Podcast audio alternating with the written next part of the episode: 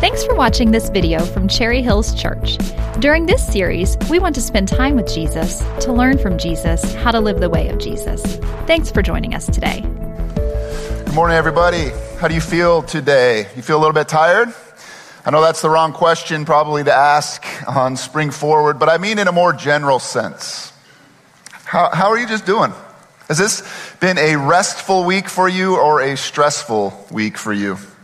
Honestly, I don't know the last time I've heard somebody say, oh yeah, this has been a really restful week for me, unless you were coming back from vacation or something, right? It just seems like today, as we've talked about in this morning already, work is always just a little bit overwhelming. The home is a little too much to manage. School keeps pouring more and more things on top of me as a student. My tank just doesn't get filled up the way that it used to do. Maybe you're dealing with some sort of a physical illness. Maybe you're dealing with just getting plain older. Maybe you're dealing with being a grandchild or a parent who has a wayward child or daughter or son somewhere along the line, or maybe this is all just the internet's fault, right? And there is some truth to that, right? Studies have shown that when we compare ourselves with unrealistic, manicured portfolios of friends on social media, when we constantly feed ourselves with anxiety inducing news stories from around the globe and from our own nation, when we are mentally trained, which we are now, to move from one thing to another like this, we only have seven seconds of time that we'll devote to something. Studies have shown all of that leads to this anxiety inducing lifestyle of addiction and distraction and discontentment and even sleeplessness. I shared a couple summers ago that I went through a season in my own life. I can call it nothing other than just plain old burnout.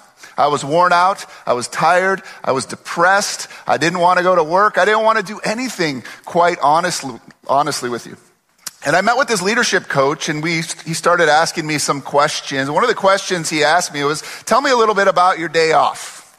I said, yeah, sure. Here's what I do on my day off. He's like, oh, let me ask you some more questions. Do you check your email? Yes, I do. Of course. Do you find yourself working?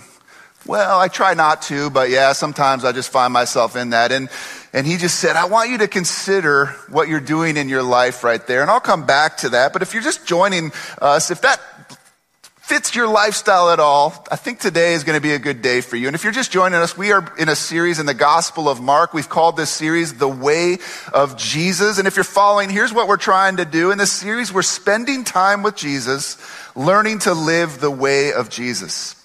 And we've been in this little mini section in the Gospel of Mark, starting in chapter 2, where Jesus has been confronting the main religious leaders of his day, a group called the Pharisees, and he's confronting them by making some audacious claims about himself. He claims that he can do things like forgive other people's sin, which only God can do that. He starts hanging out with sinners and they think, no, he's hanging out with unclean people. He's not supposed to do that if he really is this Messiah. He starts casting out demons. He gets rid of some of their rituals. They don't like what he's doing. And the point of this whole section, as we talked about last week, is that Jesus is claiming ultimate authority. Jesus is claiming authority as the king that God has sent. He claims authority at, over the law even. And the Pharisees refuse to recognize him in this way while these sinners and demon possessed and sick people are flocking to him. And so all of that leads us into this little final section of this mini series that Mark has created where Jesus now confronts the Sabbath. And he claims authority even over this. And so if you haven't already, I'd encourage you to take your Bible and turn it to Mark chapter 2, starting in verse 23. You can find this story on page 813 in the black Bibles in the seat underneath you there. If you'd like to follow along, I encourage you to do that. You're welcome to take that Bible home with you as well. Now, if you're an astute observer, you notice we've kind of skipped verses 18 through 22. That is a section about fasting. And the reason we did that is I spoke on fasting on January 16th. But one thing I want you to notice, because that is still a part of this little mini section, is part of what Jesus does in that section is that he claims that all these old rituals that these religious leaders are following are sort of like old wine in an old wineskin. And he's come as this new wineskin where he's teaching new things and opening up a whole new way of life. And he is going to do that once again when it comes to this area of the Sabbath. Now, before I actually open up the text, we got to talk a little bit about the Sabbath. I'm sure you've heard of the Sabbath at some point in your life. It's why Chick-fil-A is closed today, right? the Sabbath. But you've probably don't understand how important it was to a Jewish person living in the first century in which Jesus lived.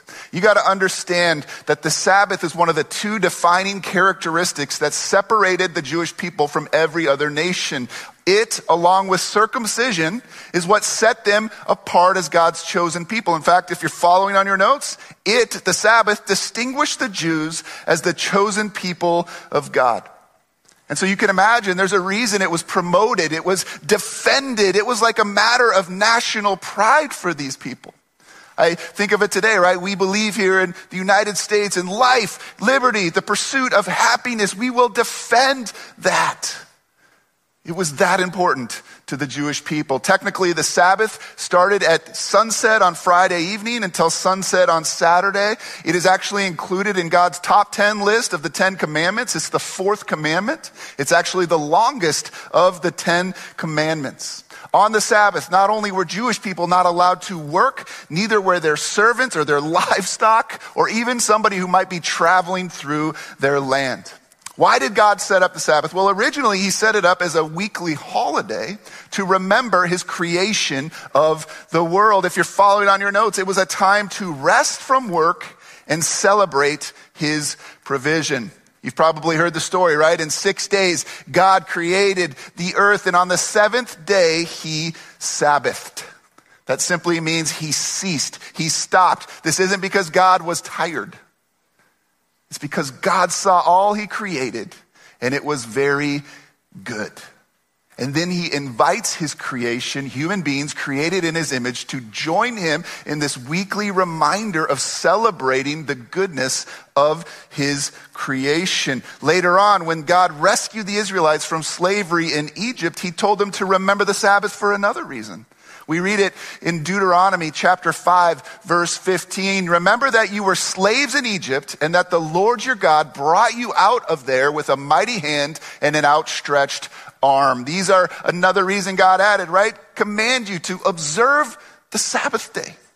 And so I just would sum it up this way. Not only was Sabbath a chance for people to remember the goodness of God and to rest in that, but it was also a chance for them to worship God for their rescue from slavery. So once again, if you're following on your notes, it was a time to worship God for his rescue from slavery. Sum it up. Here's how I'd sum it up. The Sabbath was a day to worship and the Sabbath was a day to rest.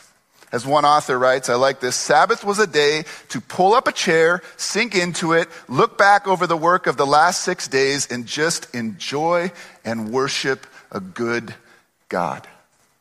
Does that sound awesome or what?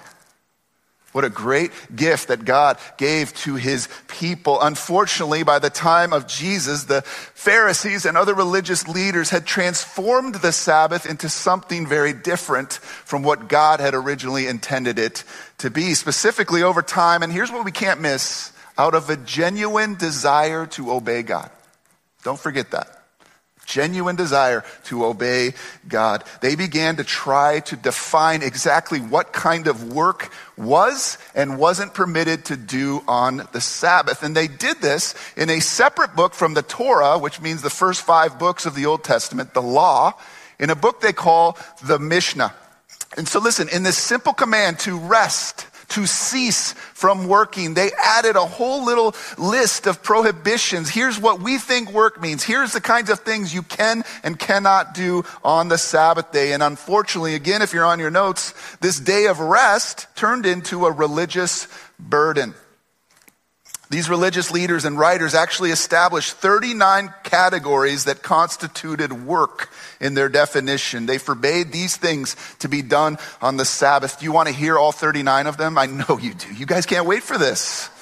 Here you go. Here's things you can't do. There's no carrying, no burning, no extinguishing, no finishing, no writing, erasing, cooking, washing, sewing, tearing, knotting, untying, shaping, plowing, planting, reaping, harvesting, threshing, winnowing, selecting, sifting, grinding, kneading, combing, spinning, dyeing, chain stitching, warping, weaving, unraveling, building, demolishing, trapping, shearing, slaughtering, skinning, tanning, smoothing, and mark them the majors of the faith, right? It is by grace through faith alone that a person comes to, to Jesus Christ and is saved.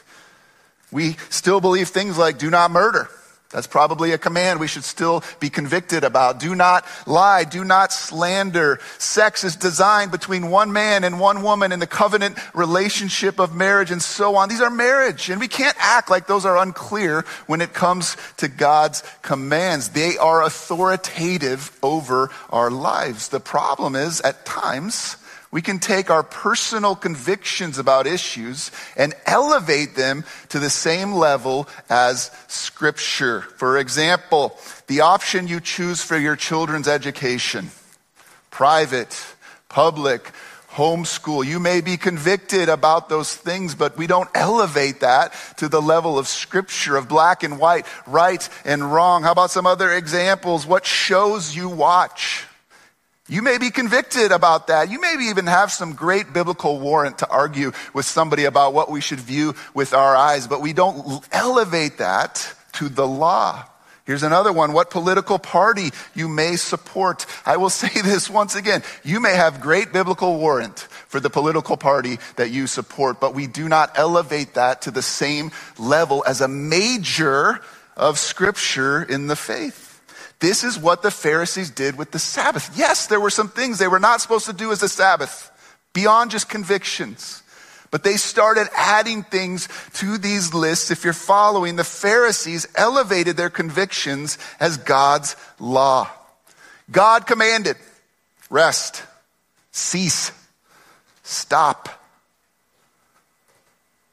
There are even places in the law, where he explains here's some specific things I'd like you not to do on the Sabbath. But the Pharisees started to add to that, and it became equal to the law in their minds. And this is now where we pick up the story, and Jesus confronts this with them. Let's look at verse 23 together. One Sabbath, Jesus was going through the grain fields, and his disciples walked along. They began to pick some heads of grain. The Pharisees said to him, Look, why are you doing what is unlawful on the Sabbath? What are they doing that's unlawful, friends? They're gleaning grain, right? Here they are walking through a field, and according to the Pharisees, they're actually gleaning grain. That was one of the 39 no nos. And of course, I'll just say it again. If you're a farmer, you absolutely, beyond conviction, should not be working on the Sabbath day in this way. But is what they're doing actually gleaning grain? That's a question up for consideration. Jesus in verse 25 answered, Have you never read what David did when he and his companions were hungry and in need? I love Jesus. He always answers a question with another question. Doesn't that kind of drive you nuts sometimes, right? He asks them another question, and he's referring to this incident in 1 Samuel chapter 21. He goes on to explain it. In the days of Abiathar, the high priest, he, David, entered the house of God and ate the consecrated bread, which is lawful only for priests to eat, and he also gave some to his commandment, his companions. Now look, Jesus, or yeah, Jesus is arguing here that David technically broke the law on that day. You see, only priests were allowed to eat the consecrated bread inside of the temple. But he didn't break the true spirit of the law. Since for Jesus, for God, the human needs around us are more important sometimes than the ritual observances. So that's one reason he tells this story, but something I didn't see, maybe you've missed this as well. I've never known this until I studied it this week. Jesus is doing something else here in this little story about David. Jesus is subtly putting himself on par with King David. Now, where am I getting this? At this point in David's life, he had been anointed as the king. However, he was not yet established as king in his kingdom. Saul was still the king during this time. And so David is on the run. He's gathering support. He's waiting for his time to finally be recognized as the king of Israel. Does this sound at all familiar with the gospel stories of Jesus? Here he is, Jesus, the true king. We saw him. He was anointed by his father at the bapt- baptism as the king. And yet, even his own people refuse to recognize him. He is not yet enthroned in his kingdom. Jesus makes this subtle comment to the Pharisees listen, something greater than your Sabbath laws is here right in front of you, and you can't even see it. If you're following on your notes, like David, Jesus is the true king though his kingdom isn't yet recognized. Please don't miss it. Another audacious claim of authority by Jesus. He actually makes this claim much more directly in the next verses, which I have on your notes. Would you be willing to read that out loud with me there from the New Living Translation? It says, Then Jesus said to them, The Sabbath was made to meet the needs of people and not people to meet the requirements of the Sabbath. So the Son of Man is Lord even over the Sabbath. Them is fighting words. Remember how important the Sabbath was to the Jewish people? One of the two things that distinguished them as chosen by God, Jesus says, I'm the king over that. It's like LeBron James looking right in Michael Jordan's face and saying, I'm the greatest of all time, right? As Brian showed us a couple weeks ago in the Gospels, the title Son of Man is used only by Jesus of himself. It's a reference back to Daniel chapter 7. I think it's worth us looking at this again just so we understand how bold these claims Jesus are making. Daniel writes, In my vision at night I looked, and there was before me was one like a son of man, coming with the clouds of heaven. He approached the Ancient of Days and was led into his presence. He was given authority, glory, and sovereign power. All nations and peoples of every language worshiped him. His dominion is an everlasting dominion that will not pass away, and his kingdom is one that will never be destroyed. Wow. He's claiming, that's me. That's me. That's the one that Daniel saw thousands of years ago. I'm the one that has power and authority and dominion, yes, even over the Sabbath. In Matthew's version of the stories we're looking at together this morning, Jesus explains more about how, listen, you see how the priests work in the temple on the Sabbath, right? And he uses that and he makes this another audacious claim. Look at what he says in Matthew 12, verse 6. I tell you, Something greater than the temple is here. Yikes. I'm the Lord of the Sabbath. Something greater than the temple is here. I mean, the temple. This is the place where heaven meets earth, right? The one place where we as human beings could commune with God. And this guy is claiming, I'm even more important than that. And they're thinking, who does this guy think he is? Well, it's very simple. He thinks he's the Son of Man who has come to establish God's kingdom that will never pass away. But the Pharisees refuse to see that. If you're following on your notes, as we noted earlier, God instituted the Sabbath. Jesus now claims authority over it. He says, Listen, you guys, you don't have authority over the Sabbath. You don't tell people what they can and cannot do. I have the authority over that. So we've seen in this little mini section of Mark, right? Jesus casts out demons, heals the sick, sick, cleanses the leper, forgives sins. He hangs out with unclean people, and now he claims, I'm the Lord over the Sabbath. There is no doubt about it as God. He is the king, and he is ushering God's kingdom. He is fulfilling all of God's promises. Listen, this is one of the things people talk about. The Old Testament is a foreshadowing of Jesus. And he fulfills everything that it points to. And one of the things I love about it is as Lord of the Sabbath, he says, I want to remind you what Sabbath really is for, what it was intended for. The Sabbath was made for men and women. It wasn't made, we weren't made for the Sabbath. In other words, the Pharisees had begun to become so focused on what you could and couldn't do on the Sabbath, it had become a burden instead of what it was designed to be. They forgot what the Sabbath was for. Does that ever happen in your own life? If you're married and you have a fight, do you ever forget what you're actually fighting about by the end? Right? They forgot. They forgot what the whole point of this thing was. It was to rest and it was to worship. And Jesus reminds them, right? Listen, the whole idea behind this was because I loved my people and I knew what was best for them. And I set aside a day for them to celebrate and to remember and to worship my provision and my rescue from them. If you're following, Jesus affirms God gave the Sabbath to bless, not to burden. Now, Mark goes on to tell a little another story to continue this theme of authority over the Sabbath. Look at chapter 3, verse 1 with me. Another time, Jesus went into the synagogue, and a man with a shriveled hand was there.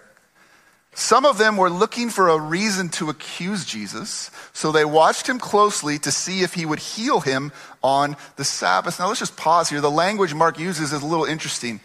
Some believe he, they, the Pharisees have actually intentionally placed this man in the synagogue to see what Jesus would do with them.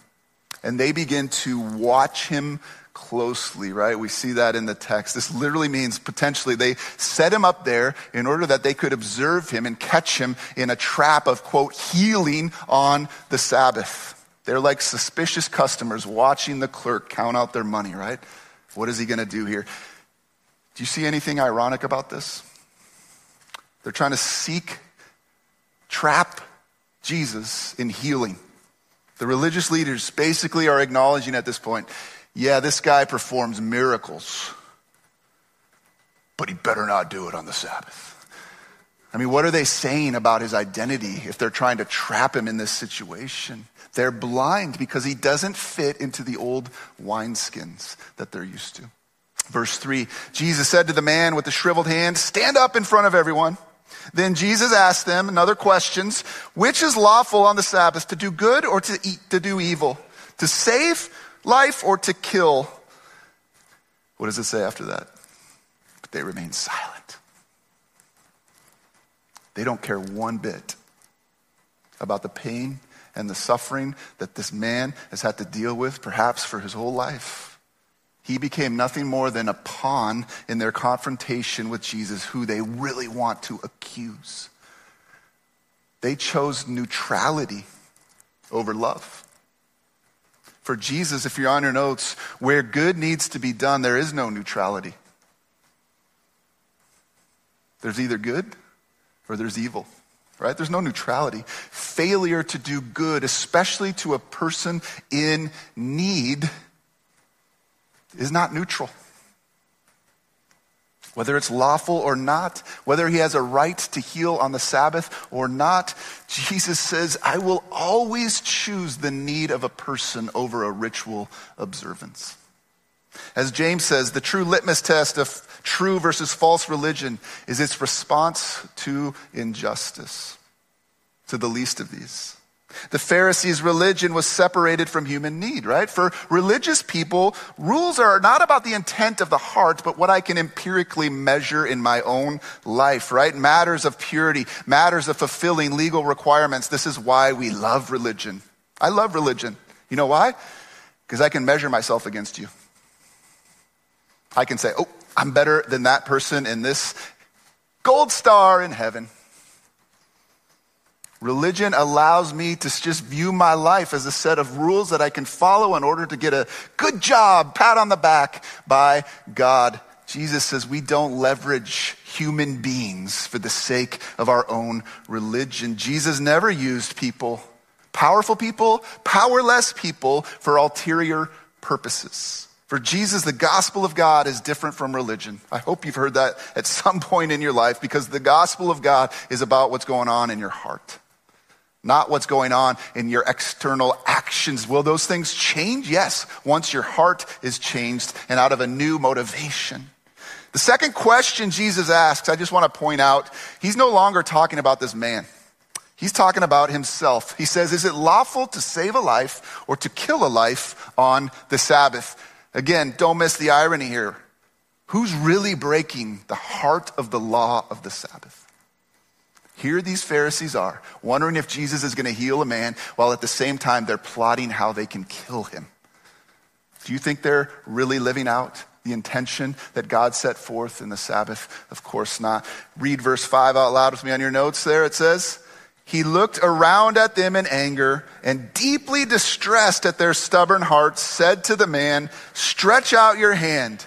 He stretched it out and his hand was completely restored. I found it interesting. The only other time Jesus' grief is so seen is in the Garden of Gethsemane right before he is arrested. He's distraught.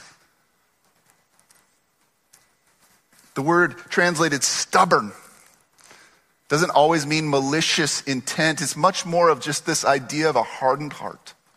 An unwillingness to see what is right before you. And he's angry about that, righteously indignant. How can you guys be sitting here and care more about the letter of the law than a person in need who is standing right before you? Friends, we've been talking in this series. We want to learn the way of Jesus.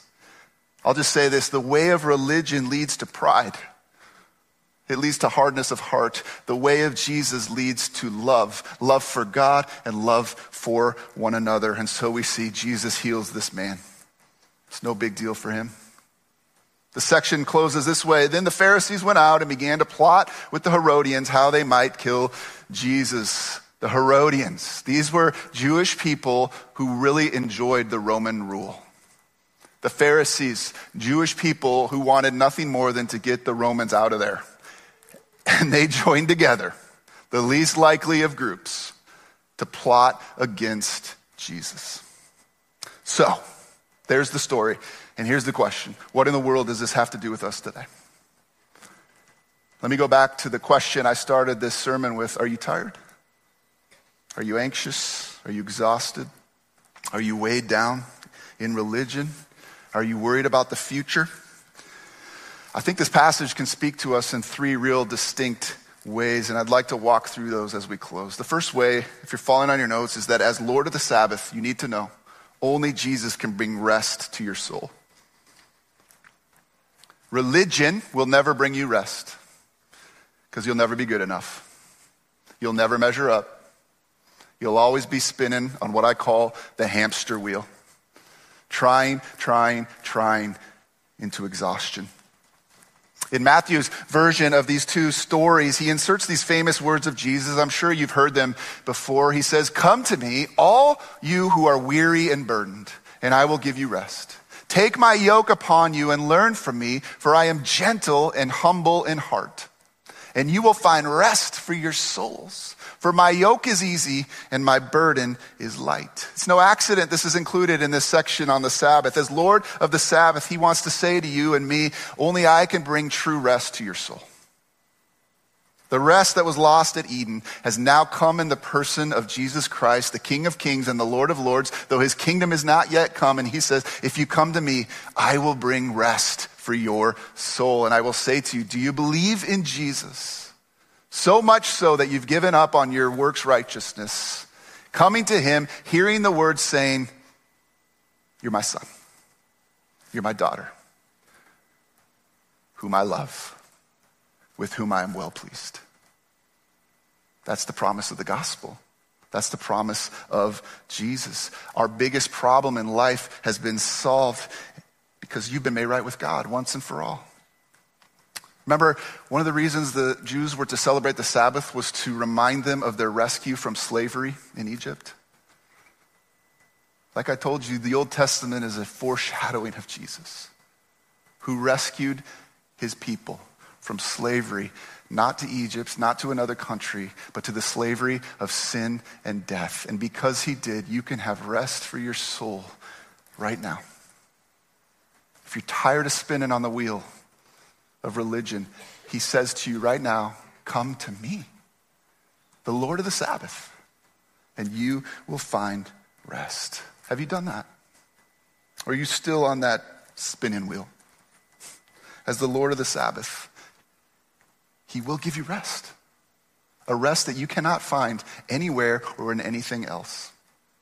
The second thing I believe this passage reminds us of is that as Lord of the Sabbath, Jesus will usher in an eternal rest one day.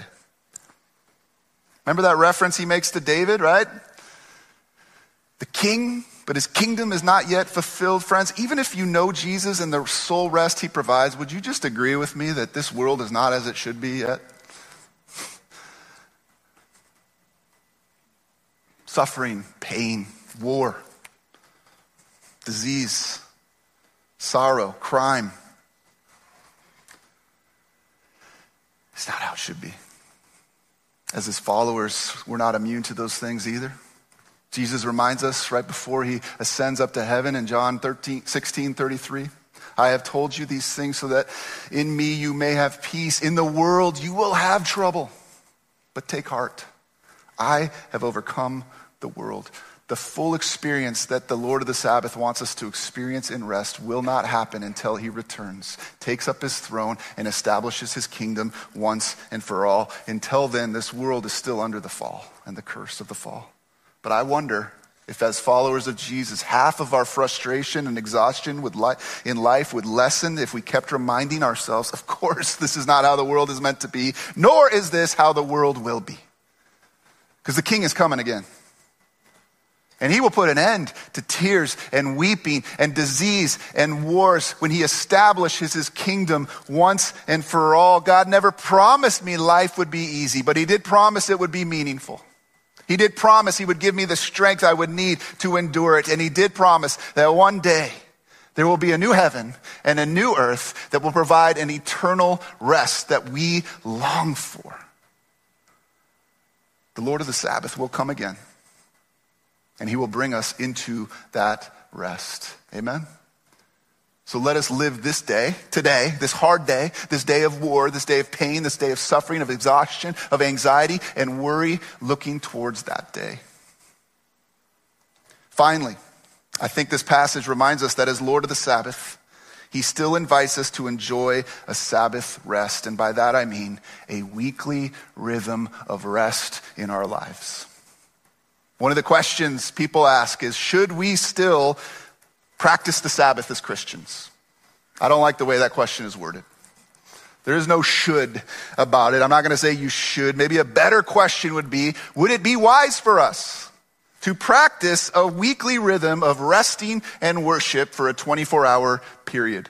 If the studies are correct, and you've been nodding your heads all morning, our culture is exhausted, depressed, anxious, and so much more. We're just running so fast, we no longer know how to take the time to rest, or at least not rest properly. Perhaps we could see the Sabbath as an invitation to experience healing and joy and rest in Him. I've heard people say, we're free from the Sabbath. That was part of the law. You're right. You're no longer under the curse of the law. It's also true that the Sabbath is one of the only Ten Commandments, the only one, in fact, that is not included in the New Testament, but even so. The Sabbath still stands as wisdom. I love how one author says, think of it this way. There isn't a command in the New Testament to eat food or drink water. That's just wisdom. It's how God set up the human body to work. Similarly, you can skip the Sabbath. It's not a sin. It's just stupid. Maybe that's a little extreme. But as I mentioned earlier, here I am sitting with this leadership coach, asking about my rest habits. And he challenges me hey, try to think about this differently. Turn off your phone. Don't do other things. Rest. Cease. Sabbath. And I began to do that. And I'm not going to say I'm not exhausted or anxious, any of those things anymore, but it has made a difference in my life. Today I practice the Sabbath on Mondays. I know that won't work for most of you. Traditionally, Sundays have been the day when Christians have Sabbath. I try to make it a day when God has my full attention. Literally, that means I get up, I sleep in if I can, and I'm cool with that. I spend an extended amount of time in the Word and in prayer because Sabbath is meant to worship. I'm in no hurry. It's a day when I'm fully available to my wife and to my, to my family and even my friends. Peggy and I might go to a coffee shop, play some games there. Maybe we'll do a marriage study. We'll just hang out. My Sabbath day is a day I don't accomplish anything. Does that worry you? I don't feel guilty about it anymore. It's a day when my email is closed. It's a wonderful day. It's a day when you can't get a hold of me unless I want you to. If I could sum it up, it's a day to rest physically, mentally, and spiritually. It's also a day to worship God without hurry. One of the books that most influenced me when it comes to this is by John Mark Comer. He wrote a book called, oh gosh, I'm blanking on it The Ceaseless Elimination of Hurry. That's what it's called. And he writes this in this book The Sabbath is not the same thing as a day off. Make sure you get the difference. On a day off, you don't work for your employer, but you still work. You grocery shop, go to the bank, mow the lawn, work on the remodel project, chip away at that sci fi novel you're writing. On the Sabbath, you rest and you worship. That's it. This was life changing for me. Do you have something like this in your life? Friends, here's what I'd like to say as we close. The Lord of the Sabbath is inviting you into his rhythm work and rest. Work and rest. We're actually going to do a whole series this summer on those two things. I can't wait for it. It's going to get a lot more practical than what I can do and squeeze into in this message this morning. But here's my encouragement to you. What if practicing a weekly habit, Sabbath is exactly what you need in your life right now? What if? There doesn't have to be legalistic rules about it, but what would truly bring you a new sense of rest to fight against your burnout and your anxiety, your broken relationships, your busyness, your worn down immune system, your low energy levels, your anger problem, the tension you're feeling, confusion, emptiness? What if you saw practicing a Sabbath as an invitation to you, not as an obligation? Why not at least try it and see what it might do for you. As we close, here's the question for us to consider as we prepare ourselves for communion Will I come to the Lord of the Sabbath to experience true rest? And what I mean by that is maybe you need to come to Him today to find rest for your soul, once and for all. You say the name of Jesus, but you still practice religion. Come to me, all you who are weary, and I will give you rest. Maybe today is the day you just needed to be reminded this world isn't how it's supposed to be. It's not how God wants it to be. And yet, one day, He will make it how it is supposed to be, and I can live in rest because of that. Or maybe today is the day when you have just been challenged once and for all I gotta do something about this anxiety, about this worry, about this depression. Maybe I could practice something in my life that could bring me physical rest in a new way. God did not design our bodies to endure what we put them through. He gives us a gift called rest. Let's pray.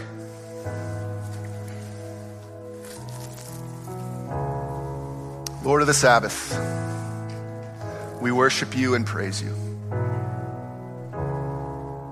You are the King, eternal. You reign and you rule. You don't pile upon us things that are to exhaust us. You come to us and say, Come to me. Come to me. If you are weary and burdened down, because in me you will find rest. I pray for my brothers and sisters in this room or watching online right now. Encourage them. Speak words of life. Fill them afresh with the invitation to find real rest in you and you alone. Thanks for joining us today. If you'd like more information, visit cherryhillsfamily.org or find us on Facebook.